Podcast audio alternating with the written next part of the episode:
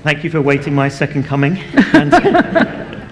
I preached here at nine o'clock. I've been at Heatherside, as I think you know, and um, it was important to be there to share that sad news. Um, but here, we've got lots to celebrate. It's the first Sunday of Advent, and uh, that's the beginning of the church calendar, and in my mind, one of my favourite Sundays of the year. But let me ask you some questions first a quick check of how your preparations are getting on. So, first of all, who's got their Christmas tree up and dressed? Yeah, oh, well, that's quite a good number. Very good. Um, all Christmas presents bought and wrapped. Okay, a few less. Jacob, well done. I know you like to be early with things, don't you? Yeah, yeah, excellent. Okay, uh, Christmas turkey ordered. Okay, quite a good number there. First mince pie consumed? Yeah, just like the nine o'clock, that got the biggest numbers. Excellent. Okay. But actually, Advent, within the Christian tradition, isn't about any of those things. Now, Paula Gooder, to whom this sermon is deeply indebted, uh, says it's more like this Advent. Imagine entering a room and seeing a beautifully wrapped present on a table. Okay? Imagine that. And on that present, a label is attached which says, This present is for you, but don't open it now. Wait. How would you feel? How many of us would obey the command to wait? For waiting, let's be honest, is not something many of us do easily, especially not in the Western world today. Our frustration at waiting begins at an early age, as I know full well with my children, and it's hard to outgrow. We see it in children everywhere whenever there's something available that they want and they have to wait. They really struggle but we also see it in ourselves. I certainly do. I actually hate waiting, as my close family will confirm. And so, this most definitely is a sermon for me. I am preaching to myself. An antipathy to waiting is exacerbated, if not encouraged, by the world in which we live. All around us, we encounter, don't we, the encouragement not to wait but to have what we want now. Our credit driven society saturates us with adverts with the underlying message why wait? And improvements to communication like email mean that people expect immediate response. They expect to reach us because of mobile phones wherever we are, whenever. Waiting is an increasingly strange notion. We're now accustomed to immediacy in nearly every area of our lives. And so it might seem ludicrous to some that the church should have Advent at all. Four weeks dedicated to waiting, set against a culture that has exchanged waiting for Christmas for bringing it forward seemingly earlier and earlier every year. My son sharing with me this week that he thinks every child in his class has got their Christmas tree up already. Now, there's nothing wrong with that, but it shows how society is changing. Christmas being brought forward earlier and earlier. With the retail industry, let's be honest, in September, October, full of Christmas adverts even Christmas trees, certainly early in November. But here's the crux of what I want to say to you today and the reason to listen. That actually, Advent offers us something that even in today's society, we truly, truly need and is more valuable than it's ever been. Why? Because through Advent, we can rediscover its true purpose to anticipate Christmas. Not in starting it early, but in the sense of looking forward to it, preparing ourselves, and becoming ready. That the meaning is in the waiting, not in bringing everything forward so we don't have to wait at all. And this sort of waiting rests not in frustration, but in stillness. Not in frenzied anticipation, but actually in embracing of the present. If we want to fully appreciate Advent, we need to relearn how to wait, to rediscover the art of savoring the future, of staying in the present and finding meaning in the act of waiting. Now, to explain this, think of it like pregnancy. No one awaiting the birth of a baby wants the waiting to end and the baby to come early, except perhaps in the last couple of weeks. For this waiting time actually has a vital purpose in which the unborn baby grows and develops the ability to survive outside the womb, a deep and lasting value in and in itself. And like Advent, likewise, is not about passive waiting. It's about active, internal waiting that knits together new life too. In this case, spiritual life, by learning to savor the time of waiting, which then allows us to better appreciate the event when it comes. That's what God is wanting to knit together in us in Advent. And how does that benefit us?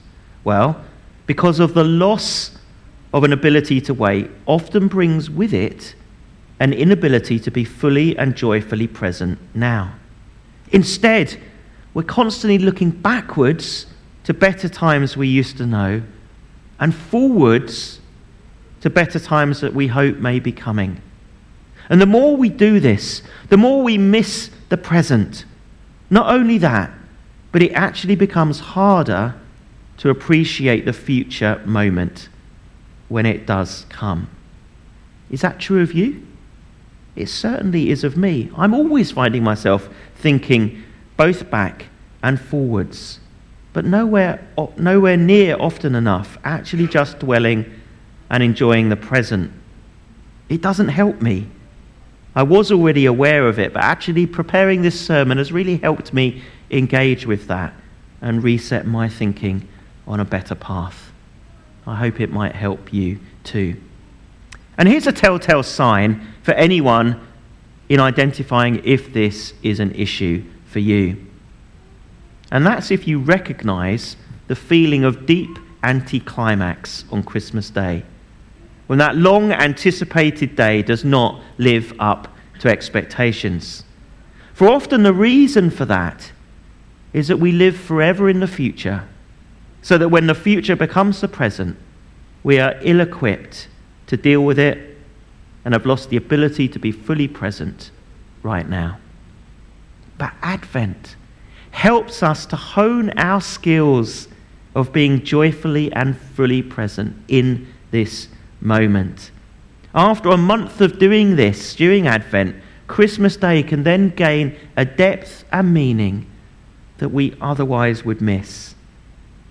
And helps us take and helps take us into the new year with an enhanced ability to live deeply and truly in the present moment, so that we are content to linger in our lives as they are now and not be forever looking forwards and striving on to the next goal. And once we recognize this, it becomes clear that Advent is not an irrelevant cultural dinosaur, but is vital for our very well being. If we are able during Advent to relearn the skill of waiting, then it will have value not just for this time of year, but for the very whole of our lives. For it invites us to a deeper truer encounter with ourselves, with our world, and most of all, with God. So that's my first point, the first half of the talk. The meaning is in the waiting. Now, for the second and final section, as we consider what are we waiting for? And I need to start by acknowledging that one of the oddest features of Advent for many is that we are required to wait for something that's already happened, as well as something that has not. And it's this double vision of Advent where we look both backwards with expectation to the birth of Christ, but also forwards to the end times that actually we find a little strange or even unnatural. I think because it's already happened in the first instance, and because the second just feels, for many, so far away. Yet the key to being comfortable with this dual focus, with all the benefits it brings, is what I would call the biblical view of history. And one of the features that often confuses people when they read the Bible is that it appears to conflate different events into a single time. I don't know if you've noticed that. Now, this is particularly true of Old Testament prophecy. You might find in a particular passage, say in Isaiah, a prophecy of the return from exile, of the birth of the Messiah, of Jesus saving us from, and through dying and rising, and indeed of the second coming and of heaven, all in the same chapter. Have a read through, particularly chapters 40 to 55, and you'll see what I mean. But the problem for us is that the modern 21st century view of history is different. It regards history as linear, like a line, which means that at one end of this line is creation, at the other end of the line is the end of the world, and we place ourselves somewhere on this line in the middle. History, in this modern secular view, proceeds along that line in a single direction, and we can never go back. But the Bible sees it differently. And this is the key thing for us to grasp today. In the Bible's view, salvation history is not so much linear as cyclical. It goes round and round. Let me explain it like this Think of the Bible's record of God's interaction with the world as a snowball. There we go. A nice wintry metaphor for you. Easy to imagine in this cold weather. And imagine a snowball at the top of a snow covered hill and then rolling it down the hill to the bottom. What happens? Well, of course, as it descends, it rolls round and round, picking up more snow as it goes, getting pretty darn big by the time it gets to the bottom. And salvation history, God's activity in the world, is a little like this. Each time he intervenes through the Old Testament, through the New Testament, and beyond, even in our time today, God's act of salvation picks up another resonance or act of expression. For example, in the Old Testament story, you have creation, you have crossing the Red Sea, you've got the wilderness, you've got entering the promised land, you've got the glory of David and Solomon, you've got the return from exile, you've got the rebuilding of the temple, and so on. They're all stories of God providing for and rescuing his people. Different ways, different details, but the same basic story of God's activity in the world. And yet, through all of those Old Testament stories, there's also a hint of greater fulfillment in the coming of the Messiah and his saving work in the New Testament, as well as further fulfillment in the end times to come as well. So, in the Bible, what we end up with is like this. Now, don't just imagine one snow covered hill, but imagine four hills where you can see all of them. In the foreground, you've got the first, behind them, you've got a second, a third, a fourth. You can see them all together. And that's a little bit like the Bible. When we read passages in the Bible, we can see these different snowballs, these different hills, these different stories of God's creation and salvation being played out again and again and again. Played out in Israel, played out in the ministry of Jesus, played out in the salvation that he brought us, played out in the experiences of the early church, played out in our lives, and one day to be played out at the end of time. as God rescues his people finally through judgment, leading us to that eternal kingdom in heaven. And in the Advent hymns, it's similar. That's why I chose O Come, O Come Emmanuel for us to sing today. For this translation of an anonymous Latin hymn that goes back to the antiphons said by the monks in the 8th and 9th century as they longed for God to come actually doubles as a prayer for the first and second coming of Christ. And it does it through the language and the stories of Israel. We have all of those hills and mountains in view in this wonderful hymn. So it takes us into the mind of old Israel, longing for the first coming of the Messiah, but also beyond that longing to voicing the yearning of the Church of Christ for the Messiah Jesus to come again and bring about that new heaven and that new earth. And we see it in the names that it gives him, that Chris quoted some of in his prayers, all taken from Scripture. For example, Emmanuel from Isaiah 7 and 8, meaning God with us. Rod of Jesse from Isaiah 11, who will free his people by death and resurrection from Satan's tyranny. The day spring, which is the King James Version translation of the dawn of the sun that we heard in Zechariah's song read to us. The key of David, taken from Isaiah 22, who rescues us from hell, locks the door behind us and unlocks the door of heaven and brings us home. And we see it in the desire of nations mentioned, taken from Haggai 2, as he will draw the ransom from every people and make them a kingdom of peace. This is who Jesus is. This is what he's already achieved, and this is what he will complete.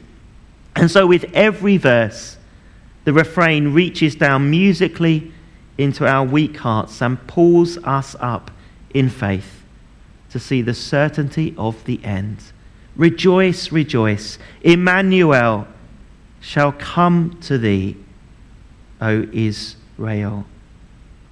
So, why do we train ourselves to wait for something that's already happened in Advent? By retelling and retelling again what God has done. Because it trains us to recognize what God's intervention looks like. So we can recognize it in the present, in our lives, and in the future, having become so familiar with what it looked like in the past. And because we know that God intervenes in much the same way, with the same characteristics, time and time again. So that when God does act today, as He will in every one of your lives, we not only notice it, but we understand what it is in Advent, then, we wait for something that's already happened in sure and certain knowledge that it will happen again, again, and again. Now, in our secular world, hope is a sort of vague, optimistic feeling. I hope I'll see you tomorrow. But for the biblical writers, it carries a sense of certainty. As Hebrews 6 puts it, we have this hope as an anchor for the soul, firm and secure. Let me finish and draw this together like this. We started the sermon with some things that Advent actually isn't. It's not the manic preparations. It's not bringing Christmas forward. It's not wanting everything now but the true meaning and the true blessing of Advent is the season of waiting. It's our chance to wait and reflect in darkness and renew our hope that light will overcome that darkness, whatever form that darkness is taking for you and for our world at this time. And it's to remember a God who was at work in the past in the promise of the Messiah and who in the future will come again to restore all things, where there will be no more crying or mourning or pain. It's the hush in the theatre between the house lights going down and the curtain coming up. It's turning off the lights before you bring in the birthday cake. It's the conductor raising the baton as the choir takes a collective breath. That precious moment of anticipation. So let's savor the moment. For the meaning is in the waiting. Let's truly enter into Advent today. Amen. Let me pray for us now. Father God, help us to wait, to stop looking back, to stop constantly thinking about the future, but to live in the present, to enjoy it, and to savor what you are doing in our lives. Might we recognize what you're doing as we celebrate what you've done in the past. And may we cling on to the certainty of what you will do in the future. Strengthen us. Give us your peace and joy as we wait on you this Advent. Amen. Well, the band